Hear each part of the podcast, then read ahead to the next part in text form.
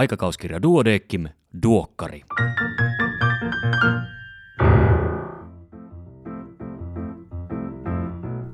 Tämä on numero 9 vuonna 2022. Minä olen Kari Hevossaari, lääkäri Helsingistä. Tervetuloa mukaan Duodeckim-lehden tuoreimman numeron läpikäyntiin. Tämän kertaisen toimitukselta tekstin on kirjoittanut lehden syöpätautien vastuutoimittaja Riikka Nevala. Luen sen nyt kokonaisuudessaan. Otsikko on Riskilääkkeiden turvallinen käyttö vaatii potilaan tapaamista. Tehoikka, teho, tehoikkaimpana, tehokkaimpana psykoosilääkkeenä pidettyyn klotsapiiniin liittyy suurentunut hematologisen syövän, erityisesti imusolmukesyövän riski. Näin todetaan suomalaisessa kansalliseen rekisteriaineistoon perustuvassa tutkimuksessa, joka esitellään tämän lehden Impress-palstalla. Klotsapiinin käyttäjillä on kuitenkin kontakti terveydenhuoltoon, koska heidän veriarvojaan seurataan säännöllisesti. Kirjoittajien näkemyksen mukaan potilaiden ja heidän läheistensä lisäksi hoitohenkilökunnan pitää tiedostaa ja tunnistaa hematologisten syöpien oireet, jolloin diagnoosiin ja syöpähoidon aloitukseen päästään nopeasti. Psykoosilääkkeiden pitkäaikaiskäyttö voi altistaa myös metabolisille, neurologisille, kognitiivisille ja psykologisille haitoille. Kuten Barryström ynnä muut katsauksessaan toteavat, voidaan näitäkin haittoja minimoida ja hoitotulosta mahdollisesti parantaa kokonaisvaltaisella lääkehoidon ohjauksella, joka perustuu potilaan säännölliseen tapaamiseen. Sama ilmiö koskee muitakin lääkeaineryhmiä, joiden terapeuttinen leveys on kapea. Omalla erikoisalallani syöpätaudeilla nykyaikainen lääkehoito on tasapainottelua riittävän suuren syöpään tehoavan lääkeannoksen ja sen aiheuttamien haittavaikutusten välillä. Haittoja voidaan ennaltaehkäistä ohjaamalla potilasta käyttämään kotona tukilääkitystä, kuten pahoinvointilääkkeitä ja kasvutekijätukia. Potilasta myös neuvotaan tunnistamaan sairaalahoitoa vaativat haitat ja hakeutumaan tarvittaessa sairaalapäivystykseen. Koulutettu ja osaava moniammatillinen henkilökunta on välttämätön haittoja aiheuttavien lääkehoitojen turvallisen toteutuksen kannalta, vaikka potilas voi nykyään raportoida oireitaan sähköisten asiakasportaalien kautta, se ei korvaa kontaktia osaavan terveydenhuollon ammattilaisen kanssa. Potilaan tapaaminen on edelleen luotettavin tapa arvioida lääkkeiden hyötyjä ja haittoja. Muistutuksena. Lehden nettisivuilta osoitteesta duodeikkimlehti.fi löytyy kattava kokoelma COVID-19 aiheisia artikkeleita.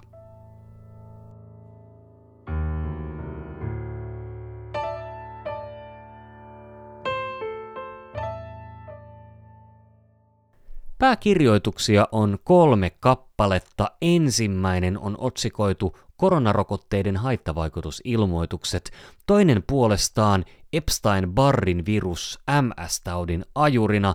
Syvennytään tähän. Luen valittuja paloja, mutta en suinkaan sitä vanhaa lehteä, vaan tämän artikkelin valittuja paloja, ja nyt niitä alkaa tulemaan. Jo 1960-luvulta asti MS-tautiin johtavan autoimmuuniprosessin alkuunpanijaksi on esitetty virusta. Taudin epidemiologian perusteella esitettiin vuonna 1963 hypoteesi, että MS-tauti olisi, kuten polio, yleisen viruksen myöhäinen neurologinen komplikaatio. Vuosikymmenten saatossa viruskandidaatit ovat vaihtuneet tuhkarokkoviruksesta retrovirusten kautta herpesviruksiin. Aivan viime vuosina syyttävin sormi on kuitenkin kohdistunut vuonna 1964 löydettyyn EBV-hen. Tämä herpesvirusten ryhmään HHV4 kuuluva taudin aiheuttaja on mononukleoosin eli pusutaudin aiheuttaja ja liittyy myös veri- ja epiteelisyöpiin. EBV infektoi ensin B-solut ja johtaa, johtaa sitten massiiviseen tappaja T-solujen puolustusreaktioon. MS-taudin yhteys EBV ilmeni ensimmäisen kerran 1970- ja 1980-lukujen vaihteessa, kun MS-potilaiden lymfosyyteillä havaittiin olevan taipumus transformoitua EBVtä sisältäviksi lymfoblasteiksi.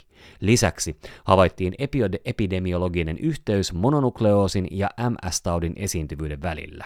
Vuoden 2022 tammikuussa julkaistiin mahdollinen läpimurto EBVn yhteydestä MS-tautiin.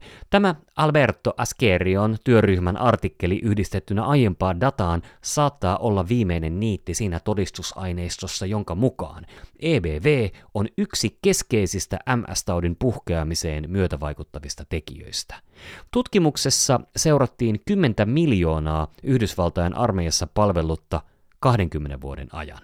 Heistä 801 MSään sairastuneelta ja 1566 verrokilta tutkittiin seeruminäytteitä seuranta-ajalta.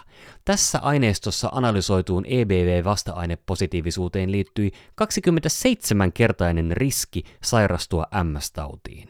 EBVn esiintyvyys väestössä on 95 prosenttia, MS-taudin elämänaikainen riski vastaavasti alle 0,5 prosenttia. Muitakin tekijöitä siis tarvitaan MS-taudin kehittymiseksi. Näitä ovat muun muassa geneettiset tekijät, mahdolliset muut virukset, EBVn erilaiset variantit tai määrittämättömät satunnaismuuttujat EBV-infektion yhteydessä. Tautimekanismiksi on esitetty hypoteesia heikentyneestä EBV-immuniteetista, jossa T-solujen hyökkäyksen kohde keskushermostossa olisi EBVn infektoima B-solu, mutta tulokset ovat olleet ristiriitaisia. Suosituin hypoteesi on molekyylijäljittely EBVn ja keskushermostorakenteiden välillä. Jatkotutkimukset paljastanevat, paljastanevat palapelin puuttuvat osaset tässäkin salapoliisikertomuksessa, kunhan perustutkimukseen satsataan riittävästi.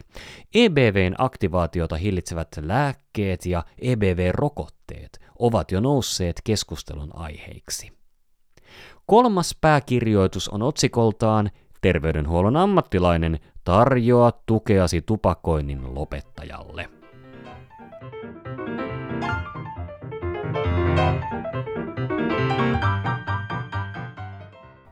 Erikoislääkärin uutisia tällä kertaa seuraavilta erikoisaloilta tieteestä, anestesiologia ja tehohoito, gastrokirurgia, geriatria ja neurologia. Tässä yhden uutisen keskeinen sisältö, kaikki uutiset ja tarkemmat tiedot löydät lehdestä paperisena tai sähköisenä. Naiset selviävät paremmin. Vanhojen naispotilaiden ennuste on miehiä parempi sairaalan ulkopuolella tapahtuneen sydäninfarktin jälkeen. Tulos saatiin rekisteritutkimuksesta, joka käsitti noin 40 000 yli 70-vuotiasta infarktipotilasta ympäri Suomea. Naisten kuolemanvaara oli 17 prosenttia pienempi ja näkyi niin alle kuin yli 80-vuotiaillakin. Sukupuoliero oli myös riippumaton mahdollisesta invasiivisesta hoidosta, eteisvärinästä tai diabeteksesta.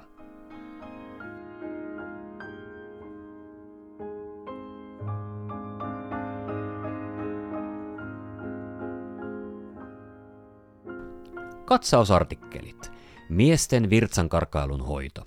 Virtsankarkailu on vanhenevien miesten tavallinen ongelma. Sen hoidot valitaan karkailutyypin, syyn ja haitan perusteella. Suurta osaa virtsan karkailusta voidaan hoitaa perusterveydenhuollossa. Kaularangan luisen juuriaukkoahtauman kirurginen hoito. Kaularangan kuluma on normaaliin ikääntymiseen liittyvä ilmiö. Kulumaan liittyvä juuriaukkoahtauma voi aiheuttaa puutumista ja pistelyä, säteilykipua ja voimaheikkoutta, jotka liittyvät hermojuuren puristumiseen ja reaktiivisiin muutoksiin. Oire on tavallisin 50-60-vuotiailla sekä miehillä. Diagnoosi pohjautuu magneettikuvaukseen ja kliinisiin tutkimuslöydöksiin, joissa esiintyy kuitenkin huomattavaa vaihtelua jopa lähes puolella potilaista. ENMGllä ei voida sulkea pois hermojuurikompressiota. Oireiden pitkittyessä tai ollessa hankalia kannattaa harkita kirurgista hoitoa. Leikkaushoidon tulokset ovat hyviä ja vaikeat komplikaatiot harvinaisia. Myös niskakipu helpottaa suurella osalla potilaista. Uusinta leikkausriski on kuitenkin merkittävä erityisesti niillä, joilla ahtaumaa on useammassa tasossa. Pikkulasten normaali unen kehitys ja siihen vaikuttavat tekijät. Ensimmäisen kahden elinvuoden aikana unen laadussa tapahtuu moninaisia muutoksia. Viimeistään 2-3 kuukauden iässä pisimmät unijaksot alkavat sijoittua yöhön ja päiväunet vähenevät. Lyhyet yöheräämiset ovat yleisiä koko ensimmäisen ikävuoden ajan ja vähenevät vasta toisella ikävuodella itsesäätelyn kehityksen myötä. Pitkittynyt yövalvominen on epätyypillistä kaikissa ikäryhmissä. Pienten lasten uniongelmat ovat kuitenkin yleisiä. Erilaiset ulkoiset tekijät, kuten somaattiset sairaudet, perheen vuorokausirytmi, valaistusolosuhteet ja iltarutiinit, vanhemmuus sekä muutokset kasvuympäristössä vaikuttavat helposti lapsen nukkumiseen. Hoitosuunnitelmaa laadittaessa tulisikin ensimmäisenä kiinnittää huomiota unenhuoltoon jo ennen kuin varsinaisia interventioita suunnitellaan. Psykoosilääkehoidon ohjaus voi tehostaa skitsofrenian hoitoa. Psykoosilääkkeellä voidaan lievittää skitsofrenian oireita ja vähentää relapsiriskiä, mutta pitkäaikaisen psykoosilääkehoidon hyötyhaitasuhde on hyötyhaitta suhde on osin epäselvä. Keskeistä lääkehoidon ohjauksessa ovat säännölliset lääkehoitoa käsittelevät keskustelut, joissa potilaalla, lääkärillä sekä hoitovastuussa olevalla tiimillä on keskeinen rooli neurologisen kuntoutuksen mahdollisuudet kohti laaja-alaista koko kehon kuntoutusta. Suomessa aivoinfarktin akuuttihoito on maailmanluokkaa. Hyvin laajasta iskeemisestä vauriosta ja vaikeista motorisista oireista kärsivien potilaiden määrä on trombin poiston ansiosta vähentynyt. Neurologiseen kuntoutukseen tulee yhä enemmän potilaita, joiden oirekuva painottuu kognitiivisiin puutoksiin. Nuorten aivoverenkiertohäiriöistä kärsivien määrä on lisääntynyt. Kuntoutuminen työkykyiseksi voi olla realistinen tavoite.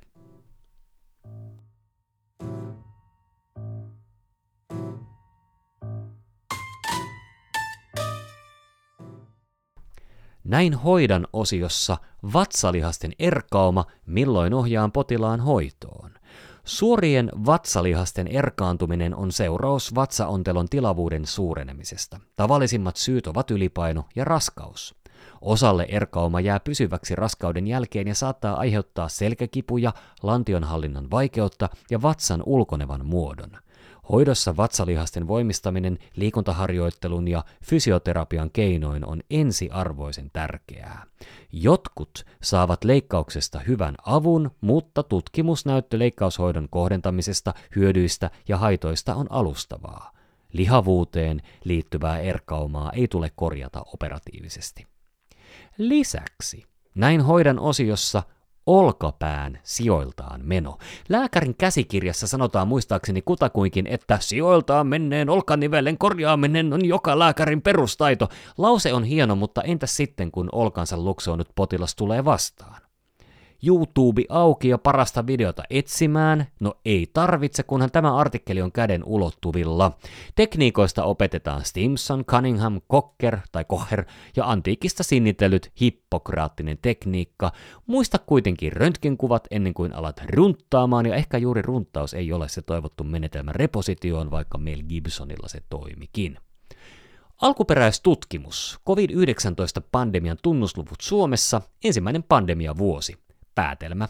Vakavan taudin riskitekijät noudattivat pääosin Suomessa globaalisti raportoituja. Lapsilla vakava taudinkuva oli harvinainen sekä vankomysiinin annossuositukset 265 aikuispotilaan takautuvasta tutkimuksesta päätelmä, potilaat ja heitä hoitavat tahot hyötyisivät yhteisestä valtakunnallisesta ohjeistuksesta niin vankomysiinin kuin muidenkin mikrobilääkkeiden käytössä. Kolme Impress-artikkelia Klotsapiinihoitoon liittyy suurentunut hematologisen syövän riski, niin kuin toimitukselta tekstissä todettiinkin. Nuorten miesten sydäninfarktin pitkäaikaisennuste on huonompi kuin naisten. Mikä lääkkeeksi Alzheimerin tautia sairastavien unenaikaisiin epileptisiin purkauksiin?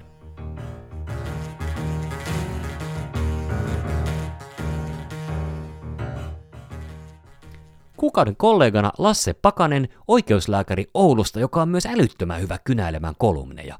Keskustelen Lassen kanssa oikeuslääketieteestä juuri ilmestyneessä Duokkari Extra podcastissa. Oletko jo tutustunut Duodecimin kimppakyyteihin? Ehkä olet huomannut linkin niihin joka toisella viikolla Terveysportin etusivulla.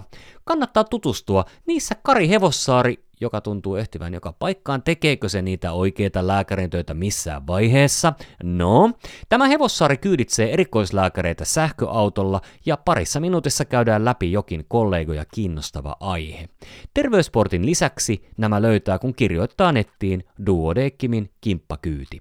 Tuoreimmassa jaksossa allergologi Mika Mäkelä kertoo kolmessa minuutissa, miten allergiakausi selätetään.